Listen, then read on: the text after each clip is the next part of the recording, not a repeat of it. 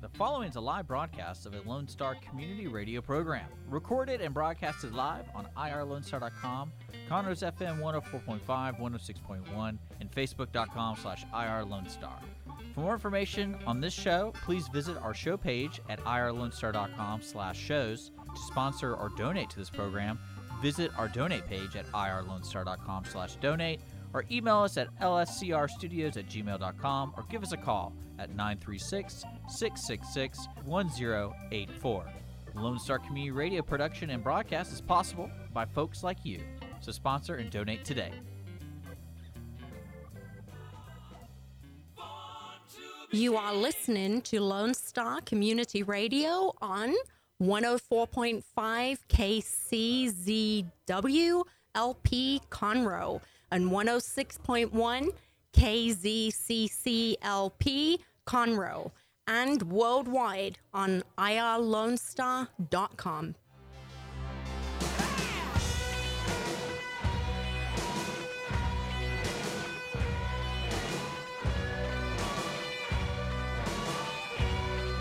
All right.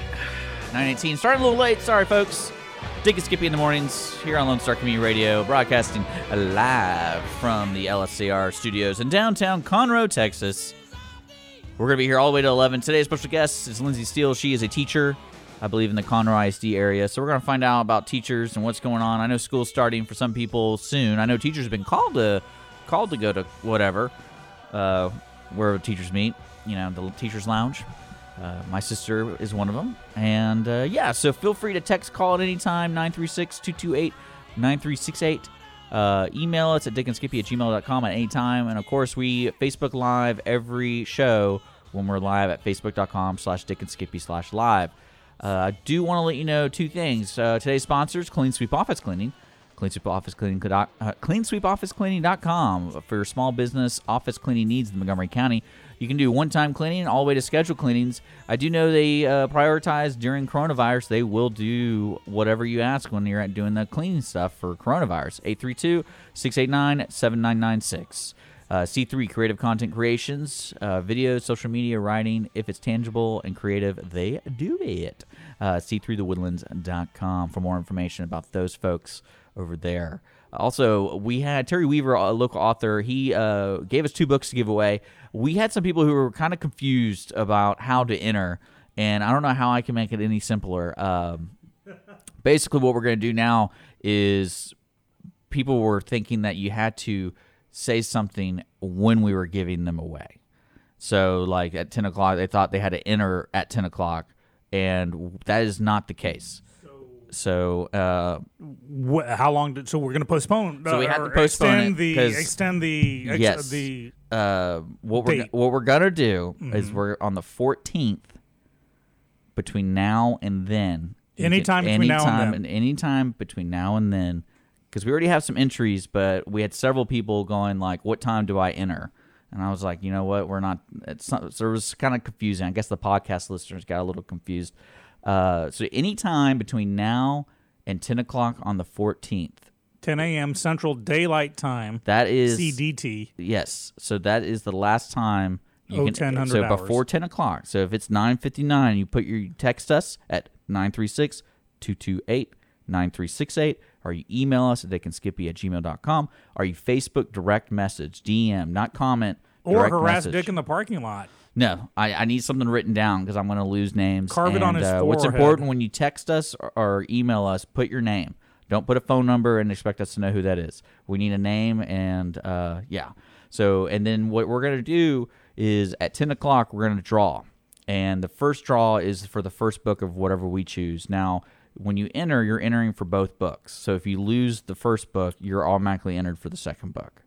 So the books are going out separately. So there are two books available for Yeah. this this uh, They're in the back, I guess. listener giveaway. Uh, we'd hold them there. Here, I got the invisible copies right here.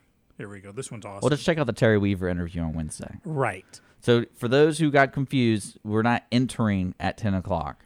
I see how Dick's blaming the listeners for this one. Well, no, it's definitely me. I, I'm trying to figure out because we want to cater to all of our listeners because we do podcasts. we Cater do- or pander? Uh, whatever works. I don't know. You're the you're the English major. Uh, I'd say we pander pretty nicely. well, it's just we have listeners on different platforms, and we want to give everyone a fair chance to win and understand the rules. And I'll probably what I'll do is I'll make a Facebook post about the rules. That way, it's totally understood. And uh, we look forward to having a show on Friday, the 14th of next month uh, or next week. We might have to change it. We might not. I don't know because there might be scheduling conflicts. But no matter what, No 10 matter a.m., 9:59 a.m. on Friday, August 14th, 2020. AD or CE, whatever your Yeah. your your you know your I'm, bag I'm is. excited about next week. We're going to be interviewing uh, Gallivant Coffee. Is it Gallivant? I would say Gallivant. Gallivant Coffee. Uh, it's a new coffee cart here in downtown Conroe area. Uh, it is a entrepreneur who designed a beautiful looking coffee cart. And, And so this is like old school, like the streets of Yeah. Chicago, where you get the hot dogs. yeah, he's been That's trying. Cool. He's been trying to get a permit in downtown, like around the courthouse. So I'm gonna we're gonna learn more about what his uh, uphill battle is, and I'm gonna use my uh, you know backdoor dealing to see if we can get him on the courthouse because the cart looks beautiful. if we can't abuse And- our power Yeah, of being friends with City this is- Conroe, what this- can we this do? is uh, power for the good too, because people. Uh, and universal good. It's not like our personal good. Coffee is universally just good. Yeah, I like coffee. Yeah, coffee good. I do miss Leo. I hope Yes. she's doing well. Yes. Uh, but Vanilla Baker Bakery's there. And you know what's funny is the other bakery place on Davis Street. What is it called? Uh, Fl- Flourish. Flourish. Uh huh. I It's not well. It's not really a bakery per se. yeah, it is. It's totally a bakery. But no, it's it's a full tilt lunch menu. It's, yeah, but their main thing is baking goods. Like that, if you go there, they're open at like they're working two a.m. making everything. Okay, true. Yeah, so stuff it. What are you talking about? It's not a bakery. The place is literally called Flourish, like flour. yeah, like, but I mean, it's not solely a bakery. You, you get salads. You Well, get of course. I mean, you gotta you gotta have variety in business today since Corona time started. So I'm just kidding. They've been doing it for a long time. I always feel when I go in that place, I'm not in downtown Conroe. Is that saying? Does that mean anything to you? Do you get that feeling? It's flourish to me is kind of very. This is going to come out sounding all wrong. Like the Woodlands, Yeah, thank you. what- Very that's woodlandsy. In fact, we have a place in the woodlands called Urban Beet. Herb, like, like herbs. beets, like the- Urban beet, E- B E E T, like the red vegetable, but it's it's called. It's, You ever eaten beets? Yeah. Are they good? yeah, I I, I like them. I never. That's not really in our family's rotation. Sugar comes from them. That's not really in our. And same thing with radishes. That's not in our family's rotation. Like growing up. Oh, I love a good radish. I hate onions, but I love radishes. Interesting. You ever had eggplant? Oh yeah. I've had I've had like baked eggplant as like a substitute for a fried whatever. Uh huh. But uh, I had cauliflower rice but once. flourish It was, it was fla- revolting. Flourish feels weird when you walk in. I don't know what it is. I think it kind of when I say it sticks out, I don't necessarily mean in a bad way. It's just it's kind of jarring because it's right across the street from the courthouse.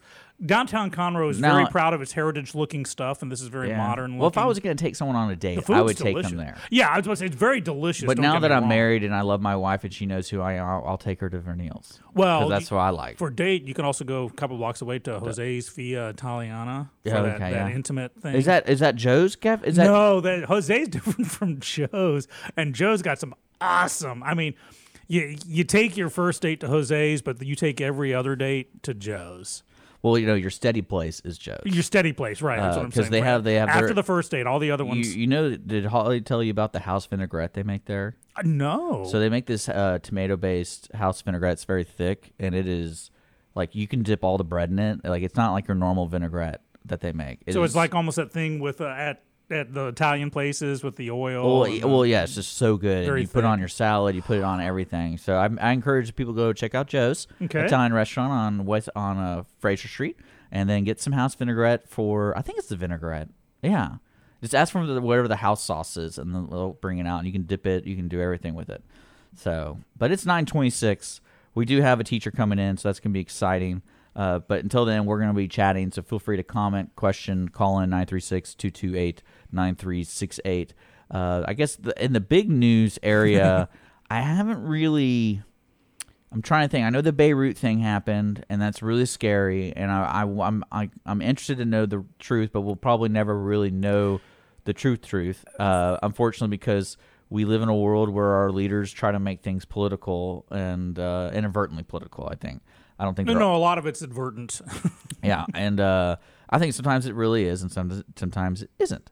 Uh, so yeah, and I, that's one thing I'm interested to see the development of it, mainly because Lebanon's gone through a lot of stuff, and I can't imagine really like you can only get beat down so many times over like generations. Here's the thing: it's a beautiful And- place. I got a yeah, a one of my couple of friends one of my good friends is- is from honeymoon there. there. and yeah, and I saw the pictures, and you know, I saw like you know the river, uh, you know, the, the ocean, and I'm like, wow, this is absolutely beautiful. And I said I was expecting kind of a war torn, pockmarked thing. No, The thing with about the truth about this explosion, it's or, or when I, when we say the truth, meaning you know the, the real reason behind it. That's to me, it's almost immaterial. Whether okay, it was m- more than likely, you know, Iranian weapon storage there, and it was bad planning on let's put Well, nitrates. I'm gonna be honest. I really don't know if there's a side to Lebanon. I do know Lebanon's gone through different conflicts. And yeah, they, but something that that part of town and that big, it, it can't. It's not a. People just didn't rent the the. the I just know the water's really blue, and is. it's a really cool place to rave. And well, no, because my buddy's really into that. I and had he no was- idea about the raving. Yeah, there's like underground bunkers, old bunkers. They turn into like underground raves. That and makes stuff. sense. Makes Um, sense. But yeah, he's he's he's one of the most interesting people. I'm, I'm not gonna say his name, but he's uh his family still lives there, and that's where I was like, hey, is this something that's gonna develop, or is this more of like a, a one-off chance accident? Because I feel like that area is kind of always high strung, if that makes sense, Mm-hmm. and it's just kind of like it just takes some meanie head or to say, hey, that was us, we did that, we're gonna do it again.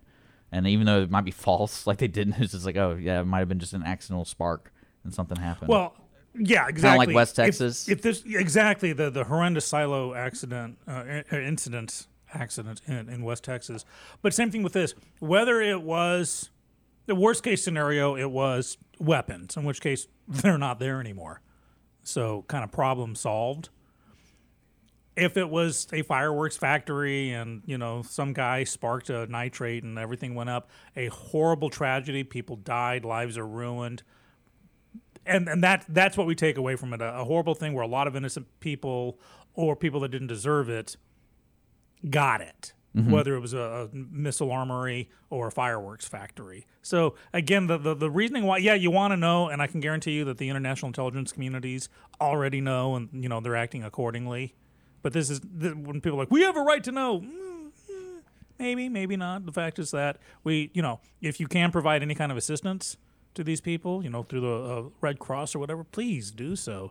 These people got Yeah. nailed hard. And did you see the before after satellite shots of no, the I haven't seen the after stuff. holy cow. I just I think what the what I was fascinated with is how whatever chemical or whatever thing was involved, just the pressure, like the amount of energy that was pushed.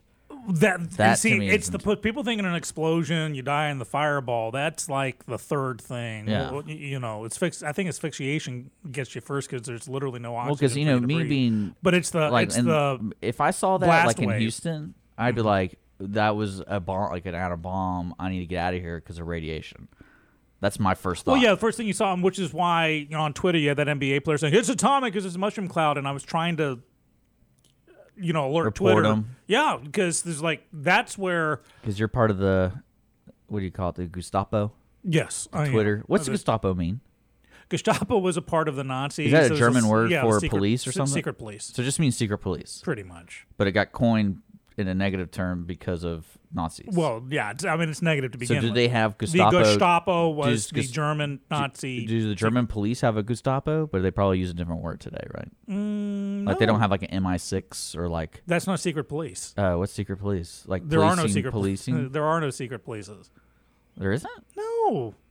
I imagine there's like Yeah, unless you want to say an undercover cop, and people say, "Well, there's stormtroopers and secret police taking people off the streets Well, of Portland." wouldn't secret no, they're federal agents with markings as such. uh, huh.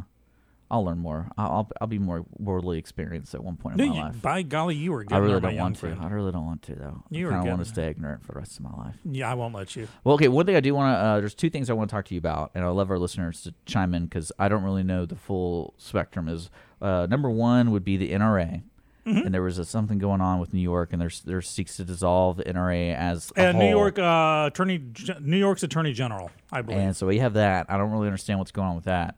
And then the other thing was the um, what was it? I just went blank. I'm so sorry. I had it pulled up, and I'm to pull it well, up as you again. as you talk, I can kind of give you a background on the NRA thing. Yes. We just don't want dead air on the air, and I can start. let's start. Let's just start with the NRA, and we'll go from there. Okay. So the NRA recent reports have come out. Reports have come out that there's been malfeasance, financial malfeasance. What does that mean? Um, you know, pocketing stuff, briberies, b- bad stuff when it comes to money. Okay, my favorite thing. Corporate malfeasance. But- Enron. But they're a, they're a nonprofit, right? uh, y- yeah, they're nonprofit slash PAC. They're a nonprofit, right? Like if I wrote a check, Yeah, I could like who do I write it out to, and do I get benefit like a tax benefit? Yeah, you become it's same thing with the AC, uh, uh, yeah, it's the ACLU, same thing. It's a nonprofit organization. So become a- basically, their higher ups were like, "Hey, I'm going to take ten percent off of every check." Yeah, there, there was corporate and financial malfeasance, not all over the place, but based on that, the New York Attorney General wants to dissolve the whole organization. Now, Now, of course, my my only response to that is if you start with that, who's next? Yeah, let's go with the ACLU. well, ask you- let's go with Black Lives Matter. you- let's go with Is has that ever happened to another other nonprofits where they seek to dissolve because of behavior of like a few or of as not on this scale because obviously the the NRA is a massive it's a it's a super PAC for lack of a better word it's political action committee Well, I know they're very Second Amendment, and I know, like, I, I think my dad or my brothers were part of it, but then it became more of a social status, so they didn't really. It's kind of like joining the CCA or CAA, uh, like the Coastal Anglers Association, whatever the fishing I don't thing. fish but I believe you and it was like there are a couple benefits, but then from what I understood about the NRA, there were the benefits didn't really go towards what they thought was like you know about gun stuff like that. I think they might occasionally pay lawyers to help fight Second Amendment cases, but that was really the whole purpose from what I understood about the NRAs. They're the ones that fight specific cases that are going against the First or Second Amendment, right? That's their main purpose. Would you say? the main purpose and I can actually read the mission Hall of the mission statement but basically here's in a nutshell whenever there's a school shooting the NRA is devastated they don't want school shootings to happen Yeah, but what's their purpose? Like, to to ensure the Second Amendment is enforced and to provide gun safety and gun awareness or gun safety awareness. Because most safety classes I take were, were provided by the state of Texas. Oh yeah, it- but but they, So they it was overs- like it was like the park rangers and stuff. yeah their so primary purpose is to it wasn't the NRA. yeah no the primary purpose of the NRA and it is a political action committee so it's to grease the right palms to make sure the Second Amendment isn't screwed with. Okay. Well, I think that's important. Kind of like ACLU. Exactly. So my thought is, you want to go out, fine, go after them, and if you're successful, wonder who goes next. Like I said earlier, when it comes to like tearing down or going after the racists, once you get the, all the racists, who do you go after next?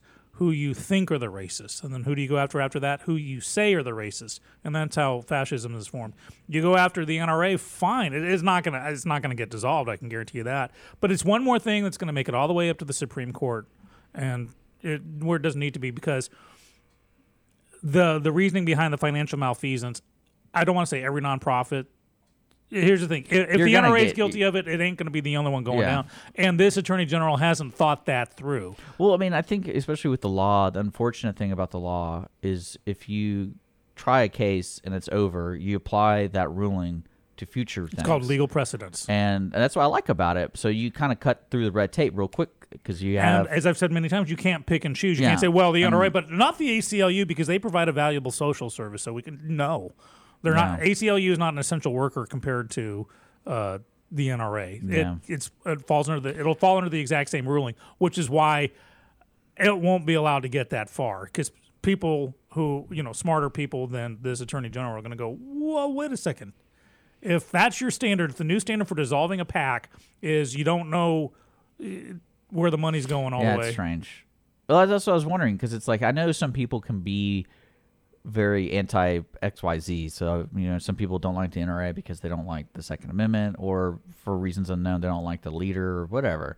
But I always, it always interesting, interesting to me is like organizations that have been around for so long, eventually they're going to be like, they're going to run into some trouble. Like even governments, any type of entity that's going to be more than, you know, 20 years old, some, at one point, the next generation is going to come in and someone's going to screw it up, and not maybe not on purpose, but something's going to happen. Um, I mean, look at Rome. So I mean, eventually someone took something happened. I don't know what exactly, um, the Visigoths came over the Seven Hills of Rome. Well, that's what like it was funny. We had our we had Julian Shea in the studio yesterday. We are working on some stuff, and he was uh, talking about he's working on a podcast for history, Texas history, and he's Oh, like nice. one of the uh, podcasts. He's talking about how the in in uh, Katy is where the first domino fell for the Soviet Union. That's what started. He, he's making a whole thing about the president or vice president visiting the Kroger grocery store, and how they took a picture of him, and he was amazed that anyone could come get food here. He thought it was only for people. Oh, oh, okay. Yeah, I got you. And there's a famous picture with him and Kroger going like, "Look at all this food," Mm-hmm. and apparently that started kind of like a psychological wave of if you look at Russia and where their grocery stores, and you look at you know Kroger in the United States, just fully stocked with thirty thousand items. He's like, "There's no way there's this many items," and so Clint like interviewed the general manager of that Kroger at the time, and like how did how did that all get set up? Apparently, they he just wanted to visit a grocery store just to see it, and they had they had an hour to prep, and so he just showed up, and so he's interviewing like he interviewed that person. He's interviewing uh, the the Houston Press at the time had a person following uh, the president or I don't know what the vice president whoever it was of Russia. Oh, probably. Would, I would presume the vice premier. Yeah, and uh, so it was really interesting. So you learn more about local stuff and like That's the- awesome. That's like great to the, hear. The little things that kind of affect other things. So I I mean, really, uh, let's talk about this uh, real quick because you know we have Lindsay coming in.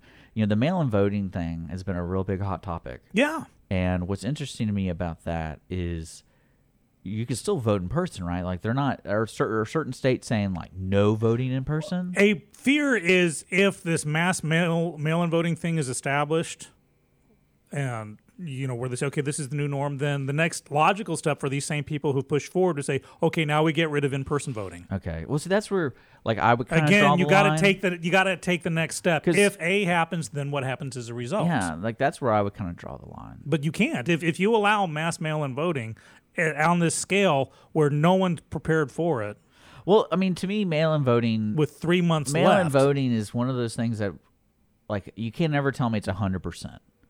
Same thing you could tell me like the voting machines, like voting in person's hundred percent. Well, it it doesn't have to. So Yeah, there there are flaws and everything, but we have an established system right now. It's mean- already established. There has never been a situation.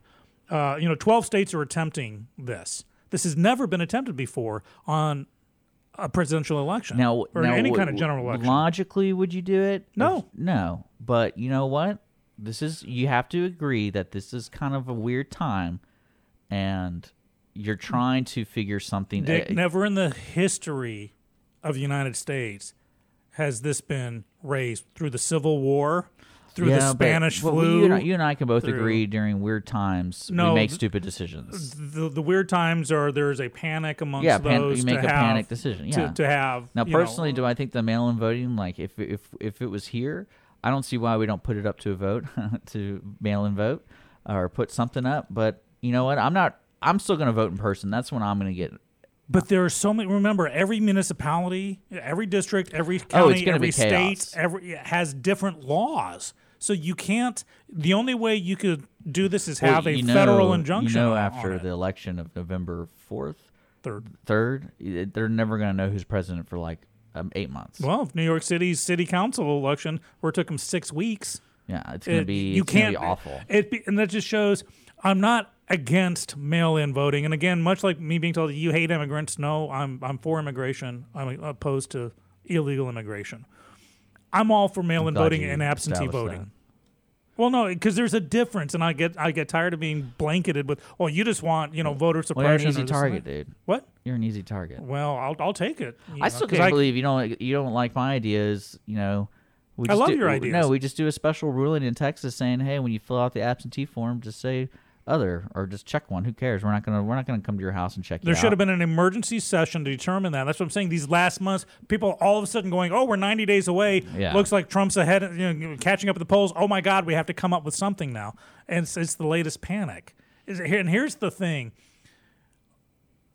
Trump is no friend, and God knows I'm not support. I'm not. I'm Yeah, you not are. You have, a, tat- defending you have a tattoo of him. The, yeah, It's really strange. No, you have it in your armpit. So that- oh, his one hair, right his there? hair is your armpit hair. yeah. hair. I braid my har- armpit hair into a pattern that says Trump 2020. That'd be a cool tattoo. You think?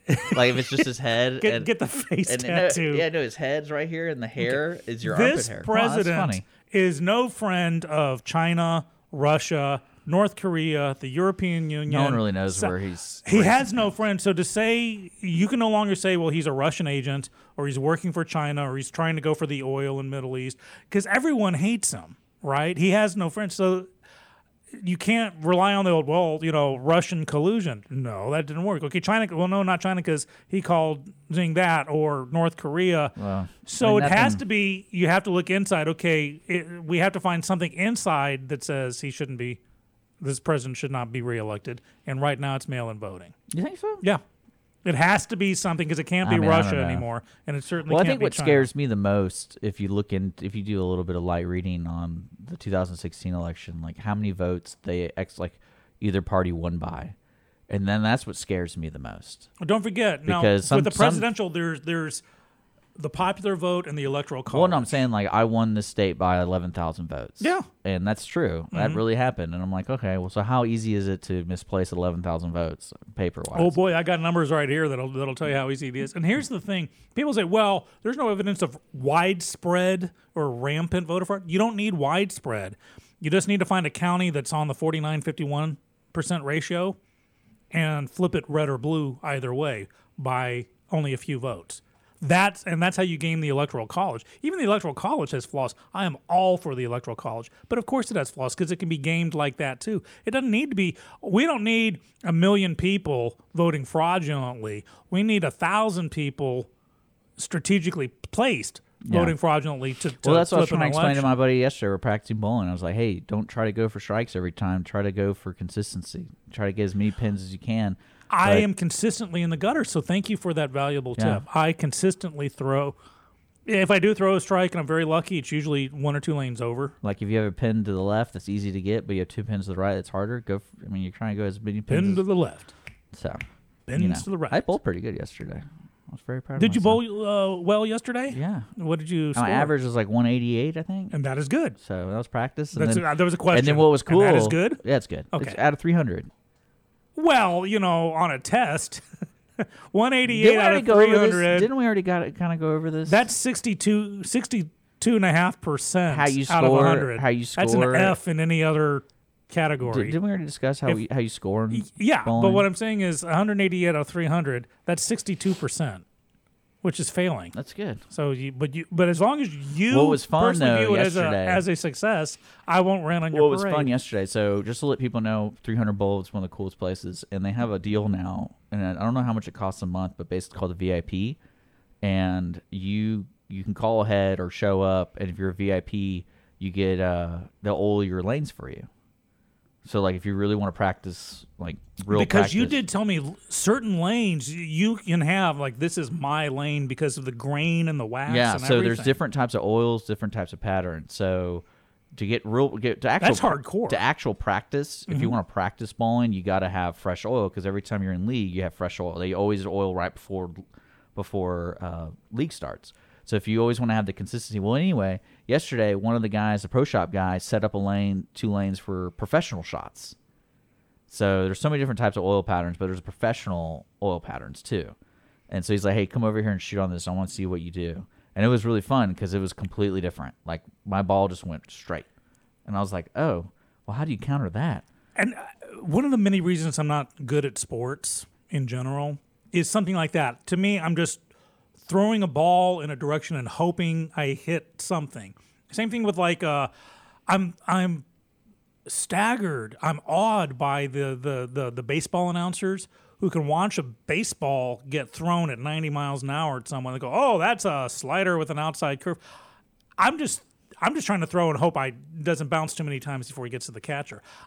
So to be able to get so involved into a, a throwing something that you can put a particular spin or someone else can say wow that was a good turn because i see the ball rotate i don't get that but i'm awed by those who can Yeah, there's definitely a language in bowling that I I'm kind of trying to understand to decipher, and that's kind of why I like to practice because I'm sitting there going, like I never change balls, I never move my feet, and I'm like, well, apparently that's what people do. As you bowl, you start moving, you start fi- figuring out. But I don't I don't speak that language yet, but I'm understanding. But one day when you when you start playing baseball, Sean, you'll understand. There you go. Yeah, uh, Red chimed up saying bowling scores aren't an arithmetic scale; it's more of a geometric scale. However, Brett, with me, and I must say it's more of an algebraic scale. If Skippy equals x and number of pins equals y, then y equals zero all the time. See, so it's a very simple algebraic equation. Fair enough. Yeah. But okay, so uh, one thing I also want to tell you, to share with you. Share with me, Dick. Uh, there's a YouTube channel that I discovered that's really fun. It's called All Gas, uh, No Brakes, and th- this guy, uh, I'll he's an interview guy. Is it a beans channel? And no, what he does is he goes to hot topic areas and like basically interviews people. No, hot topic like Portland or hot topic he like went Beirut. to like he went to Portland. Okay, but he's also gone to like conventions and things. gotcha. here, I'll pull it up for you. And so, what what's his uh, what's his deal? And he, what I love about what he does is he just goes up to people and uh, just asks like, "Why are you here?" And then they he lets he lets the person he's interviewing just give you a gist. And who's the person that the, the what's his name? The the guy that I don't even know his name. I just know it's all gas, no brakes. Okay. And like one of my favorite videos he did was he went to a NASCAR rally. And so everyone was hammered drunk, but he was like asking like, "What brought you here?" And he's like, "The booze," or you know, like. and then he went to some place up uh, in Alaska where it was like a fishing slash drinking thing, and it was hilarious. Like it's just, but he he just kind of shows up and goes, "Hey, how are you? And what are you doing?" And he did a really good Portland video because he showed you both sides, Good. and uh, he had a, and it's good. I would encourage. I just saw a guy that had shaved a three on his chest hair. Yeah, well, I mean, like, there most of the people are very drunk, so it's very people watching kind of thing. My feelings that he was sober when he actually did the shaving. so, uh, but he he did a, he did a Portland video. I think he also did a Minneapolis video. And what, what I love about what he does, he lets people talk. So you get like the gist. Feel to me, this is like true journalism in a, in a sense because he just films it and he goes, well, "Why are you here?" And the guy like, he interviews several other people, and uh, so check that out, guys. If you're looking for some entertainment, One thing I didn't realize, I stumbled across by accident. You, you've seen that meme where it's got a guy sitting behind a table and he's holding got outdoors and he's got a coffee cup and it says something change my mind. yeah, Okay, I did not realize. I just thought that was. It looked like Bruce Campbell, to be honest, from Yeah. a distance. I realize there's some. I guess he's a conservative. he's Steven Crowder. Steven Crowder, uh, who actually goes out, sets this table up, and does this. You know, because I saw he tried doing that in Portland recently, and of course he got Oh yeah, screamed That's down. smart. There's a guy with a microphone and a boombox. But I, I had no idea about that. That was that was interesting. But apparently, it's- it's a similar setup where he's just sitting there and you ask people to come up and try to change. Yeah, but I think he debates. This guy, he doesn't say anything. Right. He just goes, "What are you doing here?" And he's like, "Well, what do you think about that?" Like, what's like? Okay, there you go. And the name of this website again, or the, all the, the YouTube channel, no brakes. all gas, no brakes. Okay, So- so, apparently it is not a beans related. well, like some of some of the places he visits, he, you know, it's for comedy. Like I think Oh, he yeah. visited. He went to a place like in Michigan where all the college students go to, some beach. Okay, So everyone there is just inebriated. And sounds like he likes to pick the pick the places that well, have he, well, he also flowing go, beers. Well, he also goes the other spectrum where he'll go to Minneapolis. He'll go to where He'll go to the where serious stuff is going on, Got it. and he's like, you know, talking to him and stuff. So, cool. I was, yeah. Anything else you want to share for our guests? We got about ten minutes till the top of the hour break. Um, yeah, keep the microphones away from Joe Biden. Oh man. Yeah, I mean, I- what's funny about I've been watching a lot of his interviews. Uh, the thing is, is I He's got a underst- tripwire. I, I understand where he's coming from, and then I don't. Like immediately, like when, Wh- which part do you get that blacks don't have diversity? Well, that they like- can't think for themselves, or that I don't. Mexicans yeah, see, can? I don't know if he was intending to say that, but it's kind of like, all right, where are you going with this? Well, uh, yesterday Okay. I tweeted out a new motto: "In dementia veritas," meaning uh, So- it- it- uh, he's speaking. He says there are too many gaffes like this that are black related that make me a little concerned because you know his history says that he supported busing. He hobnobbed with Jim Crow. What are but what's busing? It was when they were desegregating. Remember, we had black schools and white schools, and busing was part of the Civil Rights Act to get kids Together black on a- on kids into white schools. And like in Alabama, you know, they were against it. Joe Biden was on the side of the people who were against it. He said that you know he misses the days of civility with great congressmen, and then he named two of the biggest segregationists. And now you can say, well, you know, those are years ago, but he's the same politician. He Well, didn't go out and come back in. And with him saying these things now, if you ain't black, or, or if you don't vote for me, You ain't black. if you vote for Trump, you uh, ain't- not for me, yeah. you're, you ain't black. Well, I will say that this is the issue you run into politicians who've been in the game for so long. They seem so disconnected, and I think that's why people like AOC. Well, there's political so disconnection, but I mean, I think they're so appealing to younger people because No, I'm afeared that he he's trying to be called. Hey, come on, man. You, when I say that, I sound stupid, and I'm 20 years younger than he is. well, you don't counter somebody going, "What? if- What if I said if you're a junkie?" that's what I'm saying. That's where if that's where your tested mind is right going. before?" But he's also like, he's trying to be cool by saying, "Well, you ain't black." It's like you a honky. It no, you don't. But Well, his- because of what I think is the mental malarkey disconnect. Tour, so we got that. Well, Well, my I don't, I don't want to get you fired up. You're getting fired up, man. Well, no, my concern is, I don't think he's going to make it to the convention or certainly the first first no. What we need is a debate. We, we got it. Well, here's the problem: is the first debate isn't slated until after the Democratic convention, where he's he's chosen. I don't know if someone like Hillary They're Clinton's gonna do a allow that to happen. switcheroo. They're gonna do a switcheroo. You think? Well, I'm wondering after the after the convention with the nominee, does it automatically go to the vice presidential pick, or does someone else come in? I don't know the legal ramifications about that. yeah, the switcheroo's coming for us, folks. But uh, But what I'm saying is, I don't think it can be denied by anybody that there's some mental lapses going on here.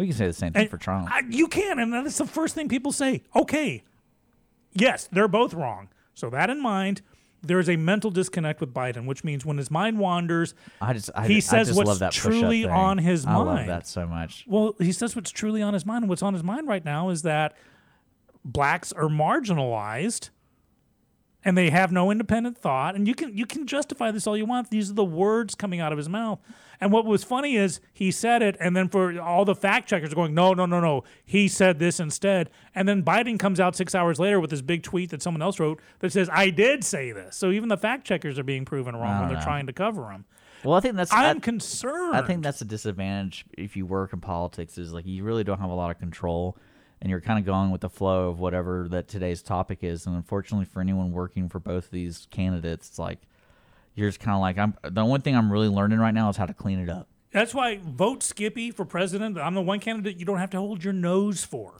I think tomorrow they're doing uh, the Libertarians doing the li- what's her name, jo- Dr. Jo. Oh, I can't remember. She's doing something here in Montgomery County. Great, good on her. They reached out to us, but I was trying to get them on the air, but they didn't really want to do that. So I was like, well, I'm not going to read this then if you don't want to like be part of it. But yeah, apparently she's doing something in the Woodlands and then like a parade or something. I don't, I don't know. awesome. I mean, you know, best of luck to anyone running for. May, may the base, best person win, or most qualified person, or Yeah, person who provides the best possible outcome win. yeah, it's gonna be. I think it's gonna be real interesting going going towards that day. Vote early, vote often, vote Skippy. Yeah, vote vote uh vote Skippy. remotely, right? Right. Mail it in. Sure, mail it in if if the law allows it, I mean, I don't. it's you doing it. I'm just, yeah. Did you like how uh, Trump's tweet? I didn't even see it or Facebook post got banned because it had some like what was it hoax on it or like they deemed it as a Well, hoax.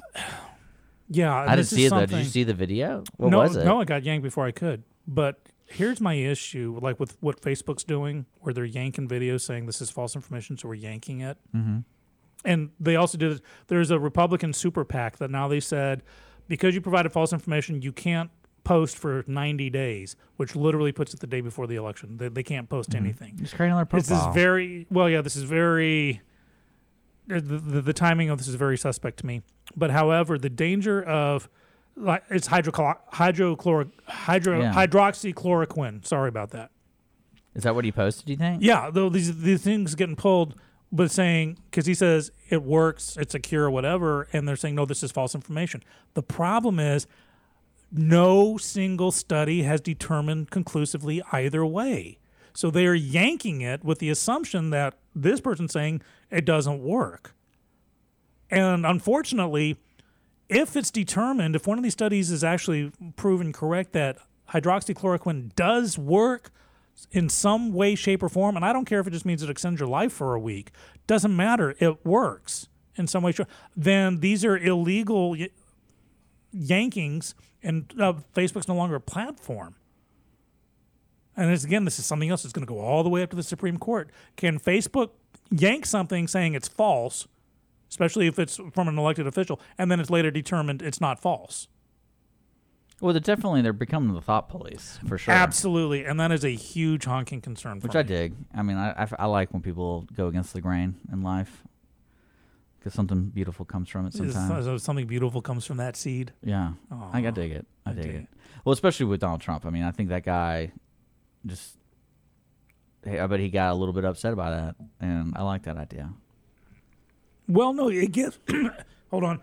Well, he does give him am- It gives them more ammunition. Yeah, I know. For but to I say mean, they're stifling free speech. No, we're not, but we're going to stifle it. It it's not a good business move on Facebook's side. Now, Facebook is going to be you know just fine and dandy with their st- stock options. You know, it's not like I'm I'm not going to buy Facebook anymore. Well, they're fine with it.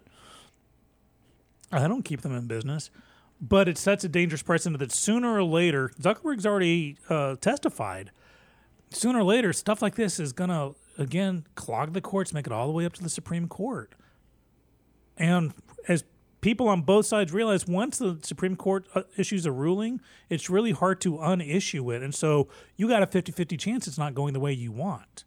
And that frequently that happens for the Republicans too, especially with Roberts, uh, this conservative judge who's anything but conservative, keeps on voting on the liberal side. yeah, but that It's, a, it's a chance you take. I mean, Yeah. you, you don't own anyone, and he can. He was elevated to that position to put his best thoughts behind it. I'm not busting him for it, but what I'm saying is, it's just because you have a five-four split on conser- conservative liberal on the Supreme Court doesn't mean you're going to get what you want. It's always a crapshoot. But let's say you're pro-life, as long as you know, Supreme Court did Roe v. Wade, it's going to be. It would be exceedingly hard to undo that. Very same thing with constitutional amendments. We need an amendment for this. We need an amendment for that. We have, I can't remember the numbers of the amendments, but there was an amendment for prohibition. I think it was 18th, Could be. I think it was up there. 14th. And then, like three or four amendments later, they had to repeal the previous amendment. So you know you got to be careful when you have a knee jerk yeah, uh, reaction. yeah, this is the the one I just said. It was the one that says the 18th. the 18th is you're allowed to. Yeah, because the 19th gave gave women that pesky power to vote. Got them out of the kitchen and the voting polls. No, that, that that is prohibition. Is the 18th. Yeah, but then they had to. You can't just say, "Well, this constitutional amendment." You had to have an amendment against the amendment. You can't just undo the amendment. And the 19th was the denying right to vote depending on the basis of sex. Right. But between the 21st That's and the cool. 24th amendments is one that, that basically repealed the, the 18th amendment. Man, we have some of these amendments are kind of. So you can't just, uh, and the same thing with, that's what I'm saying with the ballot sto- boxing. Don't use a major presidential election, which could conceivably, conceivably be the most important one for decades or for decades to come. No, basically, The USPS I can't feel, handle it. This is not the time to do is it. They're gonna do whatever whatever the the Trump's people don't or want. They're gonna be like against well, yeah, Deborah. Wasserman Schultz, who used to be the chairwoman of the DNC, Oh. Congressman, is on record back in the day saying, uh, I'm trying to remember, mail-in has well- all wrong all over, and she said because of fraud and this and that, and and now they're singing a different tune. That's why you can't. Well, you can do that for any politics in the United States, or pretty much any politics everywhere. Like you're always gonna have if you're if you've been in the game for 20 years, you're always gonna have that kind of unless you're a really important good person, which I highly doubt anyone working in, in our government is a. oh, there- there's always diamonds in the rough. No, there's not. Sure, there I are. mean, I mean, like AOC. I'm afraid she's. Well, I, I think what my theory with her, I think what's going to happen is she's going to say or do something, and inadvertently it's going to be illegal that they didn't know, and someone's going to find the loophole that gets her in trouble. Because to me, she seems to like she finds her target and she's hyper focused on it, but to the point where you kind of like how she gets her criticism because it's like, hey, we know where you're trying to go with it. It's good and all, but you're doing some damage because of X, Y, Z. Well, like black uh, defunding the police. Sorry, uh, I was Yeah. about to say Black Lives Matter, where you have for two weeks people going, no, we're we're trying to say instead of take away the money, refocus the money here. You know, and they're making sense, and people starting to listen. And then she piped it with, "No, we mean defund the police, take the money." And that's where you know she's she won't be contained by because she's gone against the DNC. She's making That's what I'm saying. She's hyper focused. Like she so the the uh, what do they call the squad? The the these young firebrand ladies, and I say that with as much admiration in me as anything else, because by golly, they believe in what they believe in, and then won't, they won't be silenced. That's my theory about it. I think she's. but even their own their own overlords are going shut up. It's going to be something that's silly too. It's going to be like kind of like getting Al Capone on tax evasion. Like it's, you're going to be like, what? Well, yeah, or Al Franken on a on a tweet or something. Yeah, you know, it's it's the most sometimes it's the most innocuous things Well, the- that'll the pr- destroy the a problem politician. with Al Franken. but you can kill your own secretary He- and still be considered the lion of your party for decades afterwards. he applied values to the office that he felt he needed to respect. He being Al Franklin, Franklin, Franken. Franken. And but the problem is no one respects that office anyway. So I, if I was him, I wouldn't have quit. I mean, like if you're gonna get mad at me for Well, a he- picture that I again, Dick. What, what do I always say? Knee jerk reactions are bad, right? He knee jerk reaction saying, "Okay, I quit." well he, and then he, he did it because six he, weeks he later- respected the office. Well, no, six weeks later said I shouldn't have quit. Yeah. it's like, well, you did. Yeah, It- ha- had you not, had you not done the knee jerk if you reaction, were strong, Al, Al, if you were strong, Al, call me Al. yeah. You can call me Al. But you want to take our break? Let's is our, take is our, our break guest here? Uh, because it is 10:02, so I'm sure uh, things are about to happen. Let's take a break. Get ready Okay. for Lindsay Steele, woman of steel, to come in here to talk about the trials and tribulations of modern day education. Born to be kings, we're the princes of the Business office cleaning is available in the Montgomery County area from Clean Sweep Office Cleaning, with scheduled cleaning services such as floor care, window care, trash collection, restroom disinfection, and stair and elevator cleaning. Clean Sweep can service a business one time or on a regular schedule, with daily, weekly, and monthly options. Clean Sweep Office Cleaning can be found online at cleansweepofficecleaning.com or by calling 832 689 7996. Clean Sweep Office Cleaning. Take back your time and let us make your office shine. Mornings with Lone Star is sponsored by Clean Sweep Office Cleaning. Our talk shows and music shows are looking for sponsors. Want to expand your brand awareness? Reach the hyperlocal audience in Montgomery County? Lone Star Community Radio sponsorships accomplish this. Want to see our stats and rates? Check out ourlonestar.com slash sponsor for more information. Or call in and leave us a message at 936-647-3776 with your questions. Get seen on TV, YouTube, and heard on our podcast, FM, and internet radio. Support your local radio station with Lone Star Community Radio. Does your company have needs that can be met by an employee who is dependable, hardworking, enthusiastic, motivated, cooperative, respectful, and punctual? Conroe Independent School District Special Education Department can meet your needs by connecting you with potential employees that have been preparing for a lifetime of employment. We have numerous individuals seeking paid and unpaid work experiences. If your company is interested in seeing how we can meet your business needs, call Conroe ISD Special Education Department to find the best employees for you at 936 709 7671. Don't forget to download the Lone Star Community Radio app from your Google Play or Apple Store. Bring Montgomery County's community radio with you anywhere with your smartphone or tablet. If you are in the Conroe area, tune in on FM. That's Conroe's FM 104.5, 106.1. If you are on the computer, bookmark irlonestar.com as your internet radio station. A Lone Star Community Radio. Broadcasting 24 7 from the heart of downtown Conroe, Texas.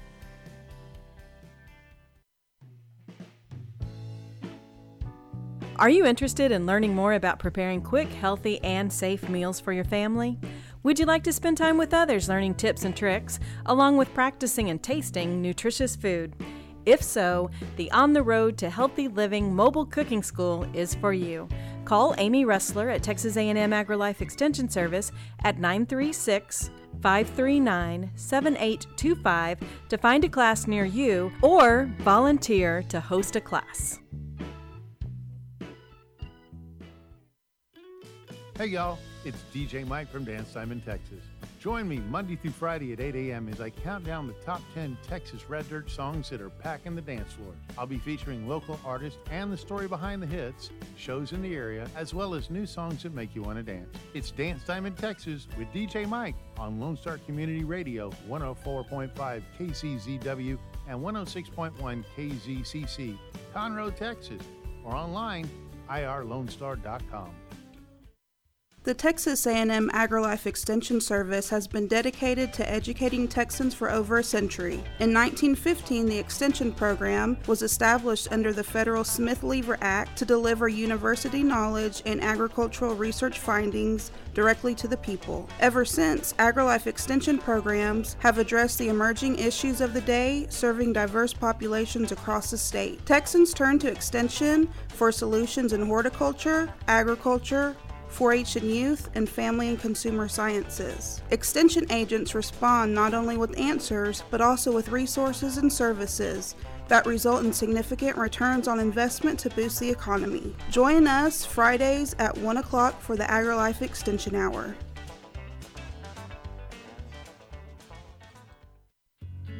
Did you know there are more than 790 abused and neglected children currently in foster care in Montgomery County? Will you help make a difference? I'm Allie Stevens with Casa Child Advocates of Montgomery County. We train and support volunteers to be the voice of children in the foster care system. Kids removed from their home because of abuse and neglect, and we need volunteers just like you to advocate for these children. To learn more about becoming an advocate, please visit CasaSpeaksForKids.com. That's CasaSpeaksForKids.com. Lone Star Community Radio is looking for those who are interested in hosting their own talk show. With monthly and weekly slots available on Conroe's FM 104.5, 106.1, and on irlonestar.com. Start your own podcast, create your first YouTube channel, and be on TV. Contact Lone Star Community Radio online at irlonestar.com or call the station message line at 936 647 3776. The following is a live broadcast of a Lone Star community radio program, recorded and broadcasted live on irlonestar.com, Conroe's FM 104.5, 106.1, An estimated 1 in 10 births will result in a neonatal intensive care stay, also known as the NICU. Overnight, a family can find themselves and their newborn baby in a critical situation. The Mila Foundation financially and spiritually assists families in need. If you would like to volunteer or become a monthly sponsor, please visit us at www.themilafoundation.org. Again, that's www.themilafoundation.org because every life matters. Hey guys, this is Connor. This is Dick. This is Chris. And we're with the Ticket Stub Podcast every Thursday live at noon on 104.5 and 106.1 FM in the Conroe area. Also, anytime at irlonestar.com. You go to irlonestar.com backslash TTS. You can find all of our social media. And don't forget, we give away two tickets to the Grand Theater on every show. If you like movies and you like complaining or celebrating anything that has to do with the silver screen, check out the Ticket Stub podcast and join us every Thursday at noon o'clock on Lone Star Community Radio.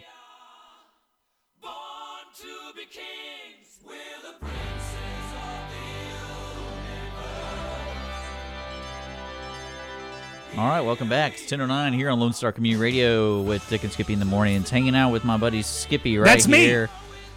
Uh, Thanks. I, I think thanks I just for beat that. the microphone yeah, on that one. Thanks for I'm that. so excited. I was like the puppy. It's Yeah. me. It's me. All I'm right, it is Buddy. Friday. I'm Dick's buddy. This weekend's coming up. If you're looking for something to do, let me know what it is because there Yeah, really isn't anything going on. Uh, I'd be holding rehearsals this way. I'm going to turn my house into a little rehearsal space. is that Got- because you don't- you can do whatever you want in your house? You betcha. You got to And follow I frequently rules. do have rules. Don't post it social media. People are like I potty mask on police. rules for breakfast. Mask police. The mask police. Yeah, well, actually, it is interesting because, you know, I am directing the Shakespeare Festival. We're still hoping it to go up September 19th. But Do the cast and crew have to feel comfortable. So instead of us rehearsing, you know, getting close together, we're going to do it at a distance. And then You didn't take my advice of doing socks over the hands. And I did that yesterday. So that was my advice to him when you want to act with people, because I know we have a special guest who's an actress. I was like, yeah, so for Corona time, just do a mask, a shield, socks on your hands, and Dude, uh, I'm directing a version of Macbeth with sock puppets. so I think I think that would be a good way. And yesterday I had to do a sock puppet. Uh, some there's some international scavenger hunt thing going on. It's called Gish, the Great International Scavenger Hunt, where people all over the world play it. And one of the players, who's a friend of mine, said she had to get a group of people to do a Zoom live Zoom uh, karaoke group song of "Carry On My Wayward Son." And so I was part of that, but I had a stuffed vulture in one hand and a sock puppet in the other, and they did the singing and they headbanged together. and it was- Fair enough. Yeah, it was cool. Okay, And it- and well, it inter- helped my- in- introduce our guest, dude. Well, we have the lovely and talented Lindsay Steele here. Lindsay uh, not only is a friend of mine, but also uh, an actress with a, a, a lot of great talents. Now, uh, we were we were talking about education today, and I think the trials and tribulations of education, especially in these really tumultuous times going on.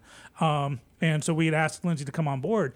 And so, you know, not telling tales out of school, pardon the pun, um, uh, Lindsay today, you know, is making some, has made some career decisions about this, and I think that makes this conversation even more germane. That we're talking about what it has taken to be a teacher, and how much more is being put on teachers now, and the danger of losing this invaluable resource uh, to those those who might might need them. I don't want that to sound like you're ditching kids, but you know, how can one hope to hold on to educators that know their stuff if you make it darn near impossible for them to work? So with that being said, hi Lindsay. Hi. How you doing? I'm doing You can call, I'm Sean here here too. Don't have to be Skippy. It's, it's okay. And get right up on the mic. There you go. She's- she's there fine. you go. She's fine. I just love hearing her voice. So I met Lindsay a few months ago, almost coming up on a year ago. She auditioned for me for uh, the live radio stage version of It's a Wonderful Life, and she was my Mary. And I'd warned that cast that shows that I direct, we tend to stick together for a while afterwards. Lindsay took it to heart. We still have like monthly Zoom meetings with the cast because we got cast members in what Minnesota or Wisconsin or something. So you know, I think uh, a sense of family uh, is very strong with her. Now, talk to us about teaching because I know you- you're an ASL. Uh, you know ASL, which is American Sign Language. Mhm. Has that been your teaching um, subject? It has. Okay. For the past five years. Okay, and we're going to ask you how you got into that, but I do want just to let people know, if you don't mind, you want to talk about your decisions you made today. No, I don't mind talking about it at all. Um, today I made a very, very difficult and tough decision to actually resign as a teacher. And um, that might just be taking a break for the next year or maybe resigning from education altogether. But um, a lot of time and prayer have gone into this decision, and it wasn't easy to make. But I just actually resigned this morning. Welcome to the show. Other than that, Mrs. Lincoln, how was the play? Um, that being said, do you mind talking about what led to it? Because obviously, someone becomes a teacher. I don't think anyone becomes a teacher for the paycheck. yeah. So you gotta, you know, you have a reasoning for it. So what were your reasons for getting into it, and then to make such a, not only an earth-changing posi- uh, decision, but also I think kind of gut-wrenching for you. Yeah, uh, I started out college not knowing what I wanted to do, but my whole family were teachers, and so I thought, you know, maybe I could be an ASL, uh, be a teacher, and I hadn't even discovered ASL at that time. And then I started taking classes, and I fell in love with the language and the deaf community, and I realized I the passion I have for it, I wanted to give it to others, and so that's how I kind of got into it. Um, that and God directing every single step of the way, Mhm. and it eventually led me to the job that I've had for the past five years. And because we talked yesterday, because you, you want to make sure it was still okay to come on the show today, uh, so I, I kind of got a heads up.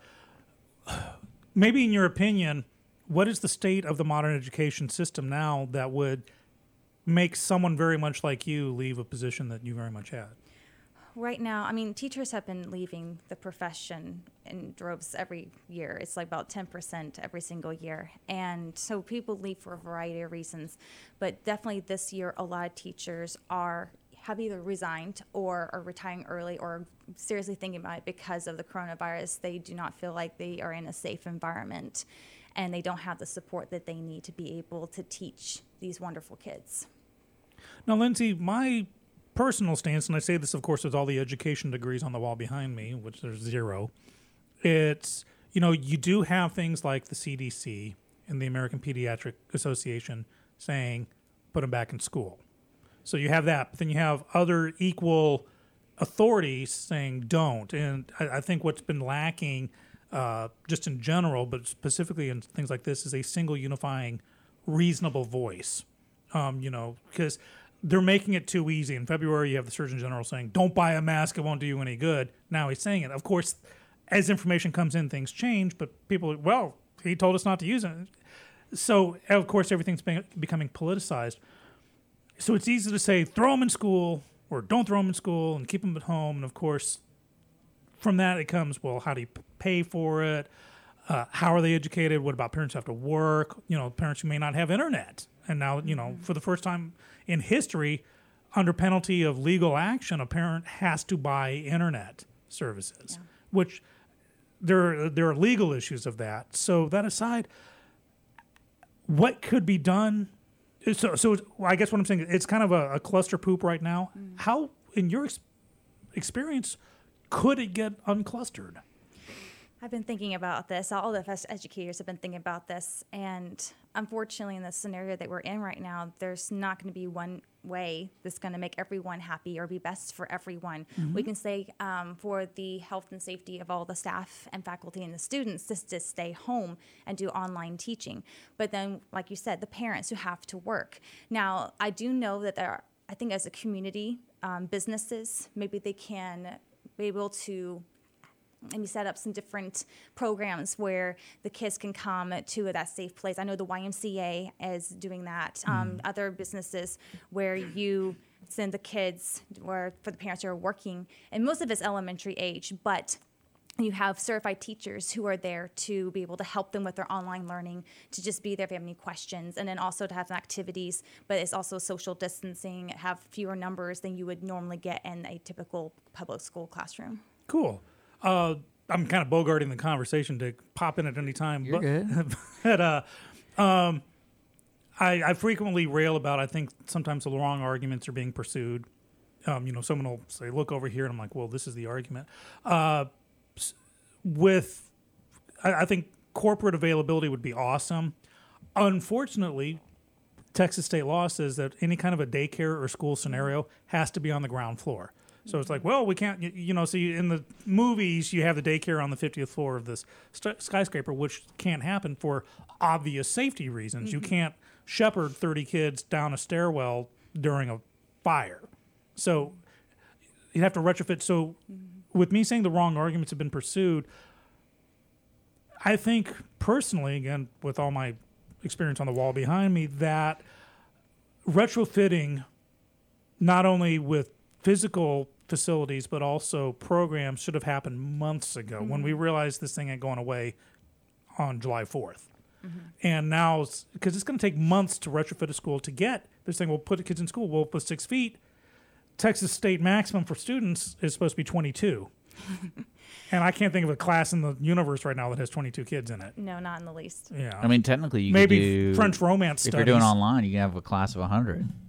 True, but I see. I've also I also have a friend who recently became a teacher, like this semester, this last semester, and it suddenly turned into online, where he literally could not get his kids to sign in, and was told he had to pass them anyways. Mhm. So my sense is this is a way bigger problem than how we're going to fit kids in a Mhm. classroom.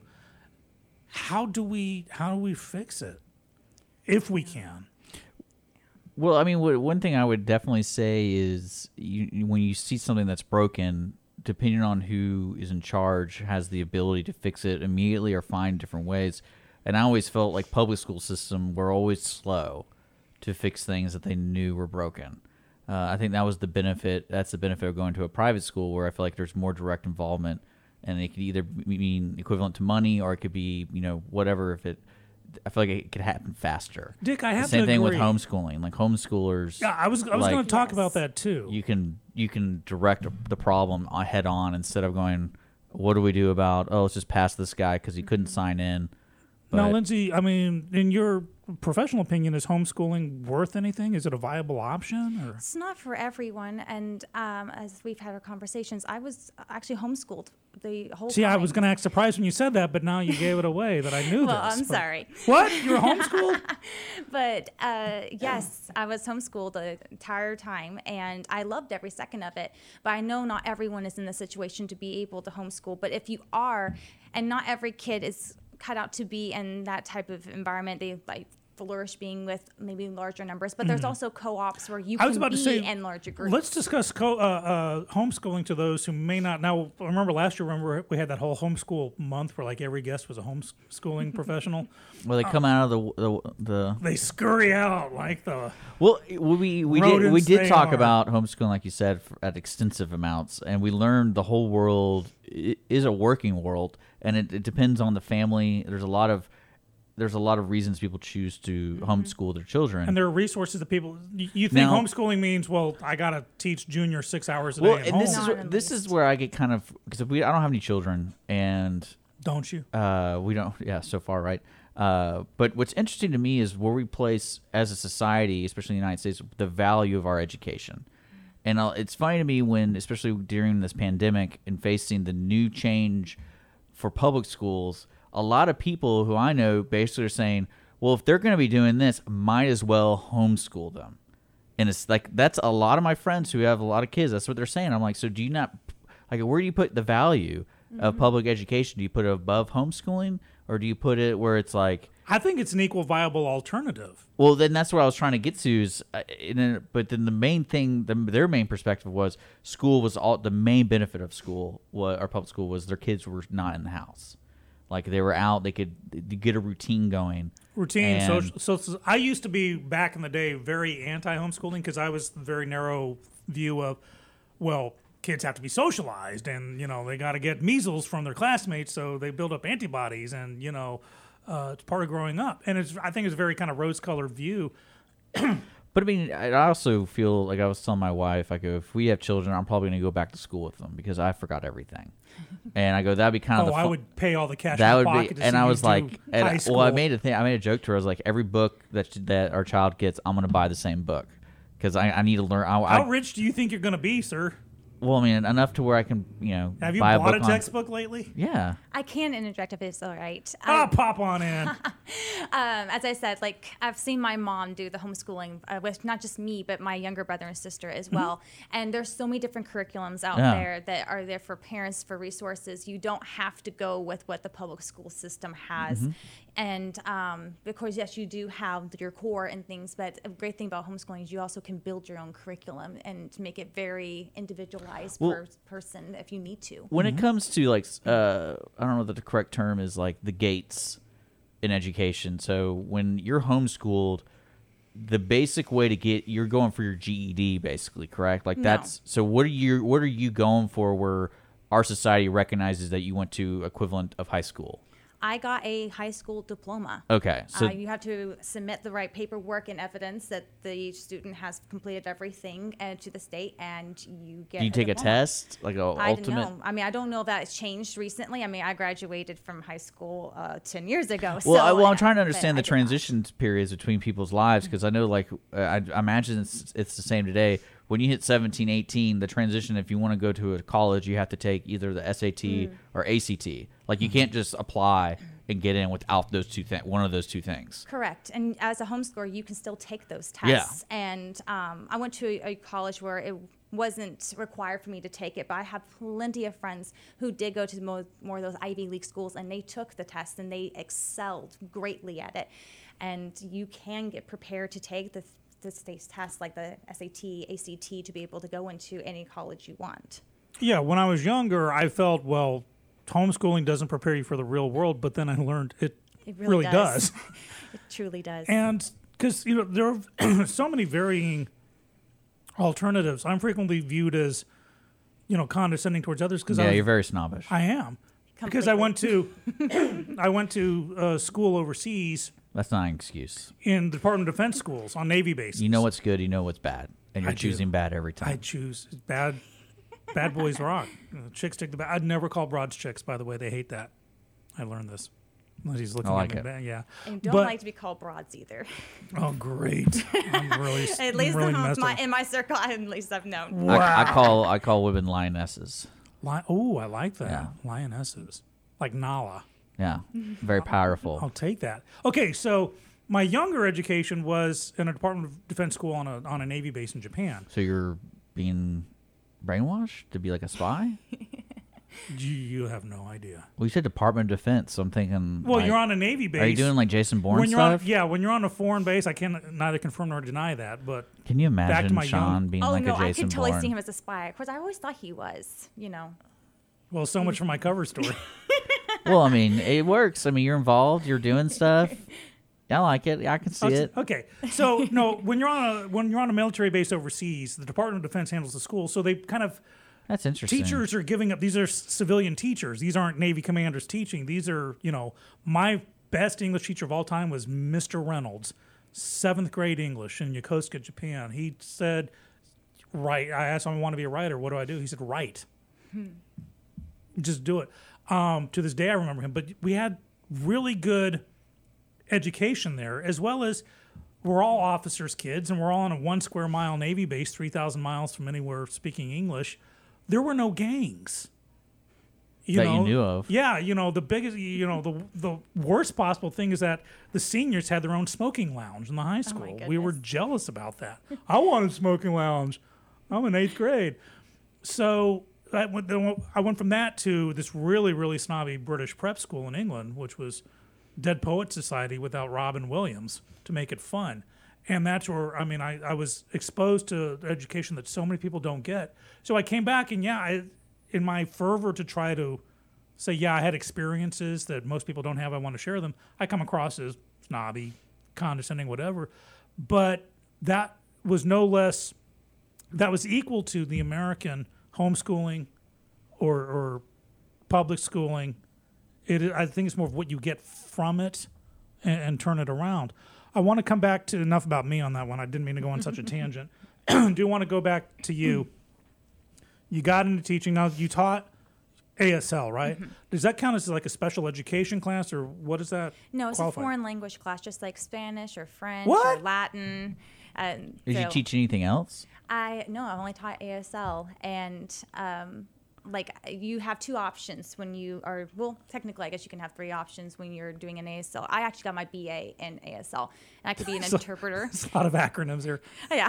I got an ASAP Well, and let me, ASL. let me my understand. BA, let me understand the PDQ. the arena you're working in. So, were are you were you working for a specific age group, Mm. or was it like, oh, hey, I want to learn ASL. I'm going to go sign up for your class at any Mm-hmm. age? Okay, so I teach. Well, as of this morning, I, I Oh, taught yes, yes. ASL There to high schoolers. Okay. Uh, so ninth through twelfth grade, but some um, middle schools do offer it. It's very rare, but um, so some could say I'm going to choose French or German or American Whoa, Sign that's Language. I would totally. I would have been I all would over all that. over that. Well, especially with this teacher. But that's so cool. Well, yeah, because I, I foreign languages. I speak French and Latin. No one else Now, does. is the adaptability of learning ASL is it kind of the same thought of like, oh, it's better to teach them at a younger age because they always say that about foreign languages, like your brain develops. I would believe it. I've seen too many of those videos where you got two year olds saying, I'm hungry. Does the same thing happen with ASL? first off, that was food, not hungry. Oh, it's hungry. Is it hungry? it's hungry. Oh, it's okay. What is it? What is it? I'm sorry, I had to cut it.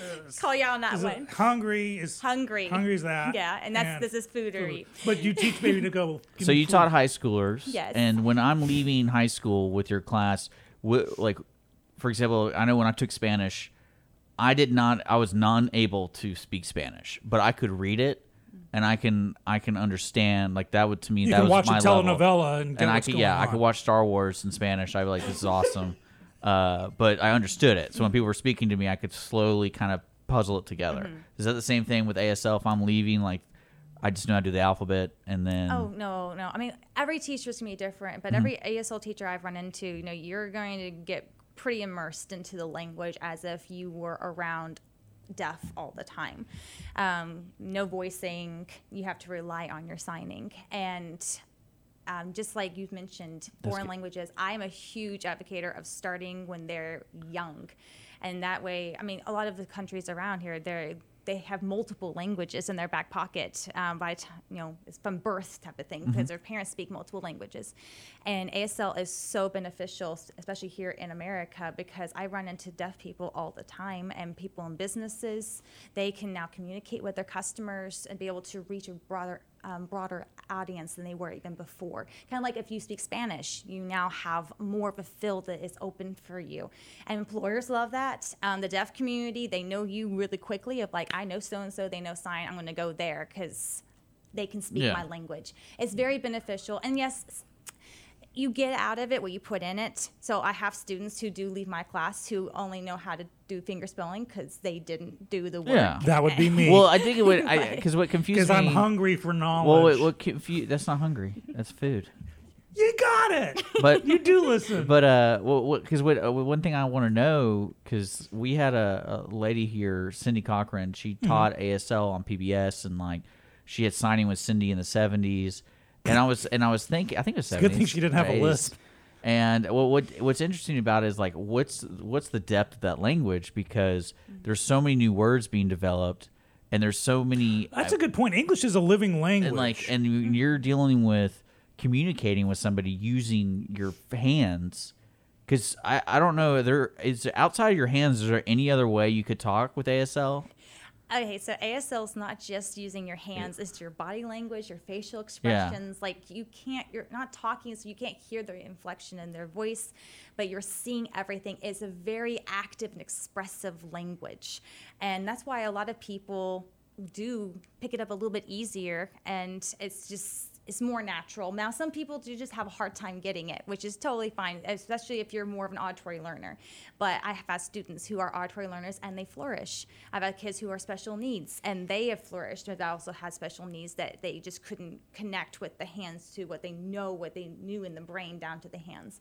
Everyone's different, but um, it is a very in-depth, rich language with its own culture, its own grammar. It's not just signed English; it is its own language. well that's always interesting to me because i'm like for example i'm a i'm a fan of pearl jam and occasionally when you go to their concerts they'll have an asl mm-hmm. interpreter on stage and i don't know if you know the music of pearl jam but some of it's could be really loud really fast and then someone could be really slow and i'm like i wonder how if i am if i am deaf what this lady is doing right now how do i know the feeling of the song oh, you got to watch Mr. Holland's Opus. so Oh, I can give you names of people I personally know that are fantastic ASL music interpreters. Is expressing so that, the, that the is feel. a specialty so That that's what is, you're- and that's yeah. actually an area that I am very passionate about Yeah. myself. And yes, and there are some interpreters who don't know how to fully interpret the music because they haven't been taught. But most interpreters I've seen, they show the emotion with their body language. You can even show how the instrument is being played if you want to, but you can also just with your body language and your facial expressions and how fast or how slow the signs are going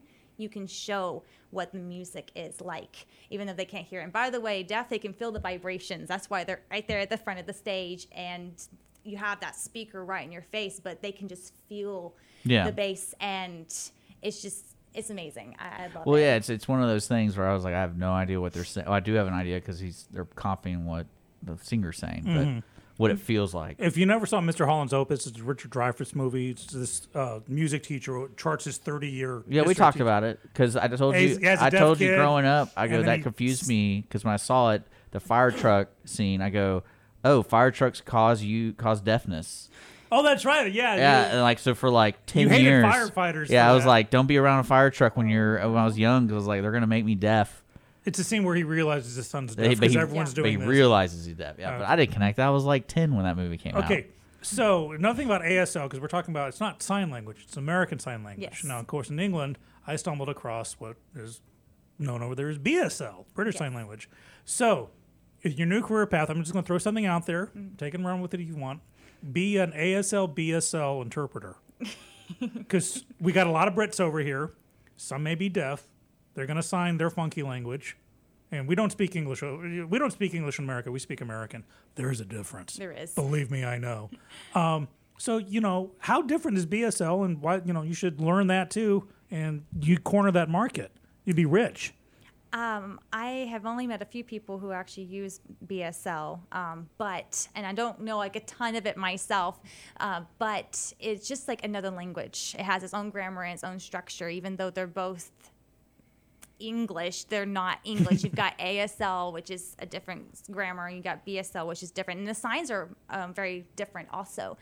And I mean, I would advocate anyone learning any amount of languages out there. Like, don't limit yourself to just one or two. If you already know Spanish, great. Try to learn another one too. And the more languages you learn, either signed or spoken, it's gonna get easier because you're making all those connections in your brain. It's this amazing how our brains are made that way. Um, and then you can communicate with then multiple just people. stops. Well, no, it helps you when you watch movies like Four Weddings and a Funeral because he's he's got a brother who speaks BSL, and I'm like, what the hell is this guy doing? I have no idea. He's counting on his fingers, and I realized it was BSL. How creative can you get with ASL with cursing? Incredibly. I've, I've been on the receiving end of a wondering few. Yeah. Like, Yeah. how do you say booger? Oh. I would presume. Like- I'm not even gonna. Like, do you show the booger? I would. I don't think you have to show it. I think you just have to intimate the, the concept of the booger. A lot of signs are exactly what you think they are going to be. Hey, what does it mean when he holds up his middle finger to me like that? Exactly what you think Like, it I, means. I wonder if like baseball players have Oh, ASL like, classes. they put- put it in their, and like, put it in stealing bases and stuff? and their sign calling. Well, it's funny you actually bring that up because a lot of baseball hand signals that we use nowadays were created by a man named Dummy Hoy who was deaf. His first name was Dummy. He I'm presuming it was a nickname. it was a quaintly given nickname, to him. Okay. but he went by dummy, and he was like in the 1920s. Or sorry, not 1920s, uh, the late 1800s. But yeah, um, a lot of the thing, the football huddle that we do. That was created by a deaf school, uh, Gallaudet University up in Washington D.C. So a lot of things in our society we think are just normal Mhm. have been created by the deaf community.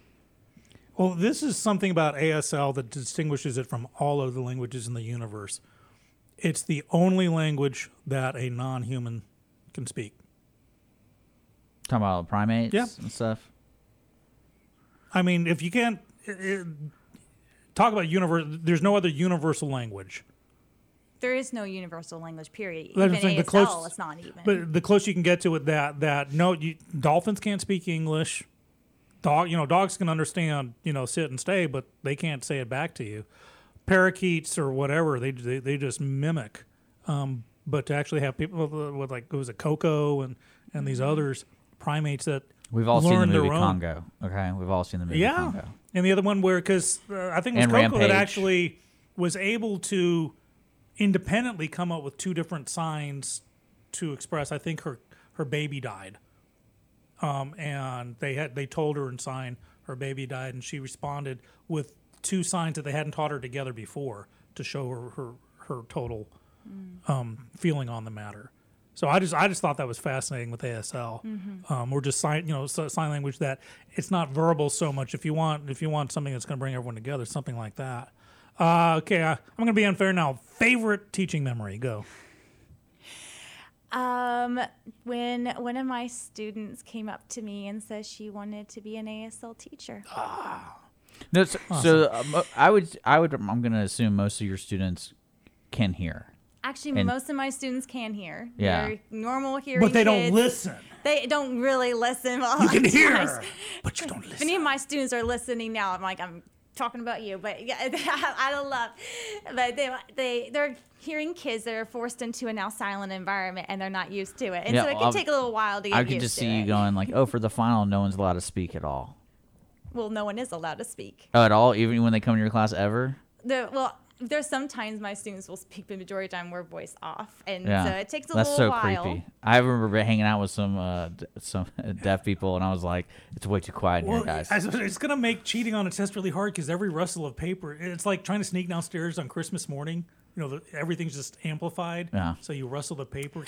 It's really funny. I've actually had teachers who've come up to me as like, uh, I caught so and so cheating on my test. I'm like, what? And they're like, yeah, I caught them doing A, B across their friends. I'm like, oh my goodness, I am That's not responsible for that. That's smart. So yeah, um, kids will try anything, but most of the time, no, you can't cheat on an ASL test. Lindsay, how long did you teach? I've been teaching for five years. Wow, five years. And so, I actually, my life tended to be like every five years, I'll like find a new career path or something like that. What's next for you? What do you What do you think?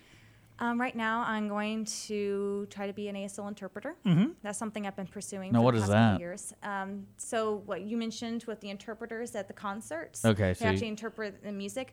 You have people who interpret really anything and everything for a deaf person because a deaf person is just like anyone else. They have to go to the bank. They have they Oh, order yeah, yeah. food. They um, order things. They have to make a phone call to a friend or whatever. There's so many different things that you can use for an interpreter. Doctor's visits, going to the hospital, court. You need an interpreter, and so there's interpreters out there on all sorts of areas of the field to be able to provide the language there for the deaf individual. Don't be the guy that stood behind. Who was it? Oh, that guy. Yeah, You yeah. even to- That's all I have to Everyone say. knows that guy. That's all I have to say. is Don't be that guy. We know the that guy. certified, qualified individual, not someone who's Not like, I know. ASL and start There's a talking about pizza and aliens and such. Yeah, it was that was brilliant because I, you know, I, I know just enough to be dangerous. I can finger spell, and I know like probably half a dozen words. But I'm watching like going, that is this guy's not saying what they, they think they're saying, and he's on a repeat. That was that was amazing, and he was like two feet away from a president. Yeah, pretty embarrassing for him, but It's pretty embarrassing for the Secret Service. Well, why did he even want to do it? Who knows? Maybe they were just trying to find someone last minute. And Okay, if, if you were to, hey, listen, we got a U.S. president over here. Can you can you finger spell? Sure, yeah, sure. I get up. So they up- paid him. You're saying like I- what was the I- incentive? I, think they're still trying to figure out how exactly it happened. Maybe he just got there and he wasn't supposed to. I don't know. But all I know is there are very qualified and highly certified interpreters that will interpret for the president, for other governmental officials. There's got to be someone right now that's their job. Their full time It is job their is job, to follow the president and be like the ASL person, right? I don't know if there's like one interpreter for the president themselves, but uh, I do know that there's people who have those really high um, na- nationwide certification where they are able to do that. One thing I love seeing more and more lately is a lot of press conferences and stuff, and they've gone back to the whole picture in picture thing, or, or someone standing to the side who is signing. Because when I was young, that was a big thing in the 70s. Um, then I saw it just went away with, I guess, the advent of closed captioning. Well, we don't need to see it signed, just put it here. Uh, but I see more, especially with COVID going on, everyone's doing a press release. It's like the norm to have a signer with that person. And did it not go away, or did I just notice, not notice it, or? Um, I mean, there's still closed captioning, yes, but I think It's Oh, not hundred percent most of the time. It's not, and it needs to be. Like I get ticked off when, like, say the Super Bowl comes up, and you've got this amazing deaf signer who's signing the national anthem, and they keep cutting to the singer who is always, you know, well, most of the time doing a good job. But um, I am a firm How many quavers can I put in this one note? Let's find out. they need me. to keep the interpreter on the screen the entire time. They ne- at least in a good size box. Well, that's when you're to be on dealing with production teams that know what, especially when the coronavirus hit. I know that became a big thing in, in Houston where they're like, hey, you can't one day have an ASL interpreter and then the next day not have one. Correct. Yeah. Like if you want people who are in the, the area of deaf, being deaf, like you need to have that person. So now I think it's like a rule now where it's certain types of pre- press conferences they do, they're required to have one. And they won't, they mm-hmm. can't have it unless they have one. which is fantastic. I think, especially for these important Yeah, meetings, yeah. the state level, national level. Um, if there's a weather crisis like a hurricane coming, it's important to have those, and that's why it's super important to get as many interpreters out there as possible. We definitely need more interpreters. Well, we our friend, our neighbor over here, she's blind, uh, Carly, and it's kind of one of those things where you don't really think about until it, it involves you, and now either that being your significant other or your children or your grandfather or whatever. You're kind of like, all right, so society definitely isn't thinking this 1st of you know we need to have a, an But I love the fact that now it's, I mean, it's counted as a second language. I think that's great. I was under the assumption it would be like special needs, but yeah, apparently I, it's an actual I thought it was something that I would have to go if I needed to learn it. I'd pay a class that is Like off- Kaplan? Well, like it'd be offered at Lone Star College or mm. somebody who's not. Which a it f- is. Well, yeah, that's what I'm saying. Like, mm. because like for example, say Holly came home, my wife came home, and she's deaf now. Like, well, now I need to learn ASL, and she does too. So where do we go to learn? Okay, now I have a question about this because one of the things that's always foiled my attempts to learn sign language. I'm left-handed, and I have to It's your dominant. translate It's your accent hand. to right hand, or else my C's would be backwards. So how obnoxious is it for a lefty to sign? All right. So I love telling my students this story. one of my college Lay your prejudices on Southpaws on me. Go ahead. um, she is a um, a left-handed person, and this is one of my deaf professors, and so she will sign with her left hand. There is nothing wrong with that. I tell my students from the get-go, you sign with your hand you are the most comfortable with. It doesn't matter with it being backwards. I was in a sling for almost a whole semester with my my dominant arm, obviously, I'm right-handed, and I had to teach my students from the get-go with my left. They didn't get all confused or anything, but um, well, they got a little confused with one only one hand, but. It's saying whatever hand you're the most comfortable with, you use that, and there's nothing wrong with that. If you are uh, left-handed and you're more comfortable with your right, which I've had some students where their opposite hand's more comfortable, then use it. But I tell my students stick with one hand because it drives everyone bananas when you're switching back and forth between your hands. It's like writing with your right and then with your left, and it's like that's just crazy. But I can do that. it's a party trick.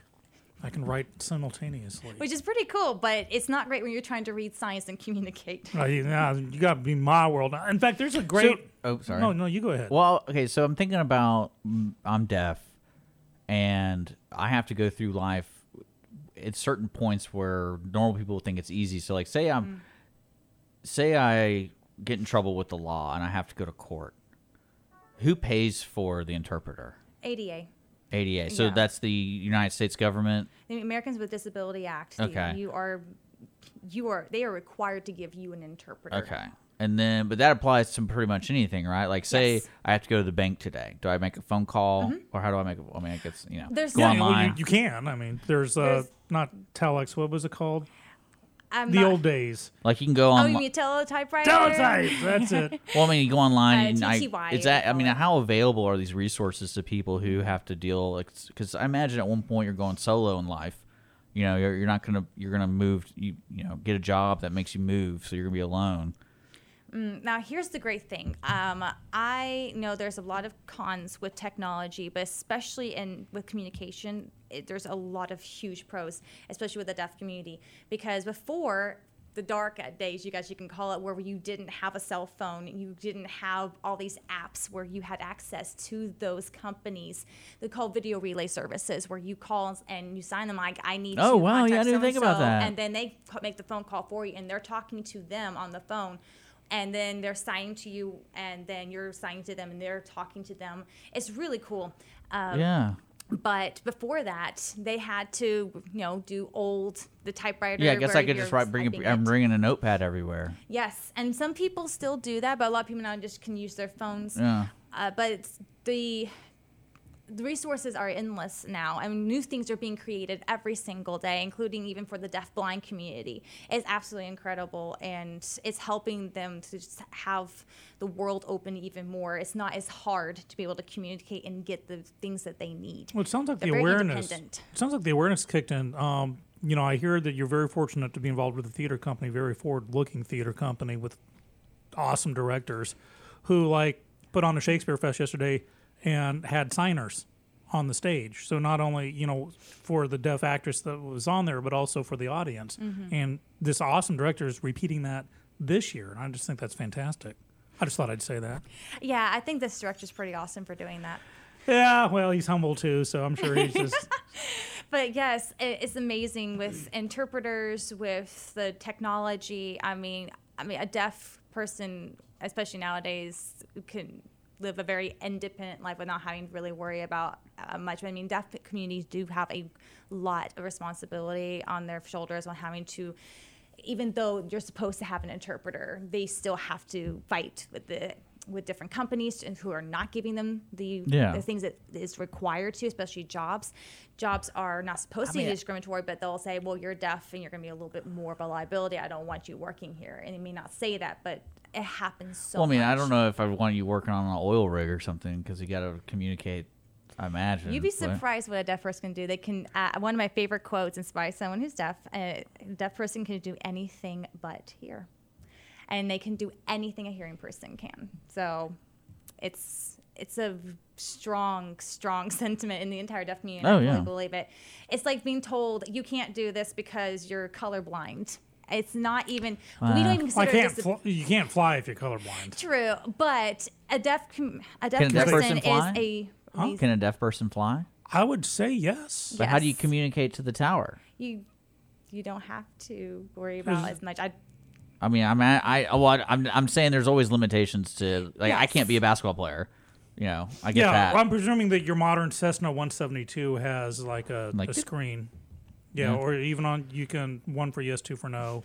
I'm sure pretty there are ways. I know of deaf pilots, so That's cool. I don't know all the details and everything, but a deaf person can do anything that a hearing person can. I'm not going to challenge you on that. I was just curious because there's so many occupations out there. I was like, it, it takes a special person to do those kind of things. Right. And then you add on, you know, you're being deaf. It's like, man, that would just be insane. Yes, But- but, it's an amazing thing, and you know, even though they're under the Americans with Disability Act, they're not a disabled individual. They're just like a normal person. Well, that's and what they can live a normal that- life. To me, that's what society needed to have in place because people are going to continually Yes. being deaf. So you could, like that, that there's always You gotta set like- a standard It's not say- like we Mm. cure it one day, and it's Which a lot of them don't even want to be what you call cured. well. they're quite happy I mean, I mean, deaf. like you know, when you're giving birth, it's like, oh, hey, there's a defect. You want to fix it? I mean, most people are going to say yes. Well, there's a play by that called Twilight of the Golds, but I mean, I don't know, but we're running out of time. Uh, so a, uh, ASL teaching or uh, um, translating next Interpreting. interpreting. Thank you. Um, I it, learn another language and be that person. I'm telling you, there's ASL BSL. I'm telling you, no one else can do it. uh, is that it? Are you you're going to keep on acting? Yeah, I'm gonna con- continue to keep on acting. I want to be a professional actor and singer as well. So, Awesome. Which I'm already getting down that road, but right now, the I next think the step is ASL will help. I think that would help. Oh yes, I mean I want love to be a um, ASL interpreter for you know music, concerts, things like that for theaters. Because I absolutely love the theatrical and the music side of interpreting. is a whole new part of ASL that I love. But yeah, that's kind of Well, what you the next step is. would you be hired as an actress who you play a part that is deaf?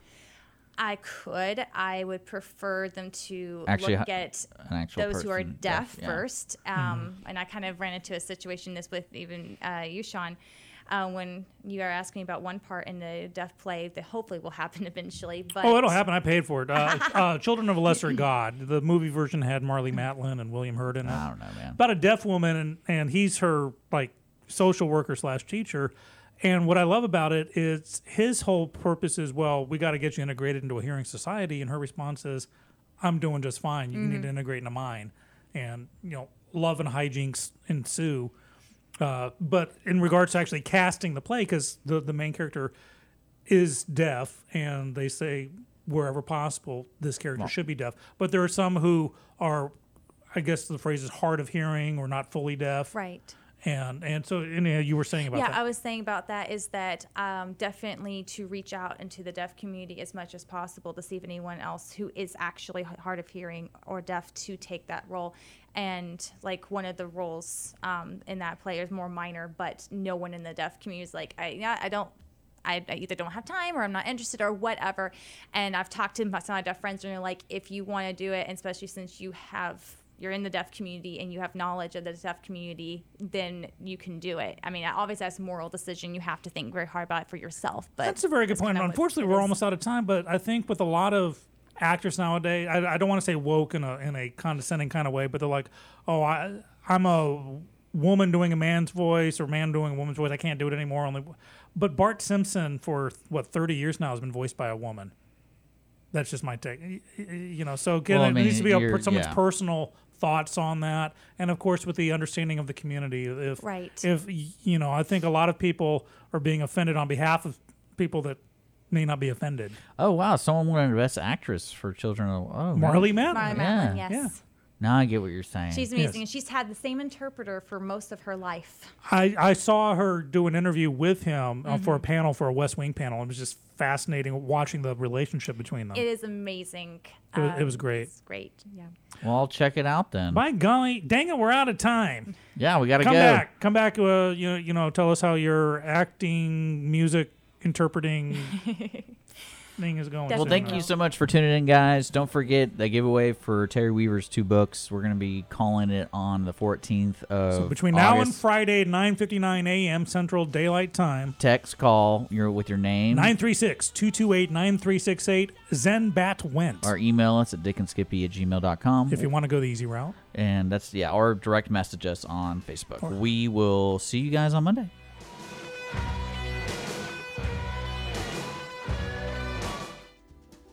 Today's show was recorded and broadcasted live on irlonestar.com, Conroe's FM 104.5, 106.1, and all rights and ownership are reserved to Lone Star Community Radio.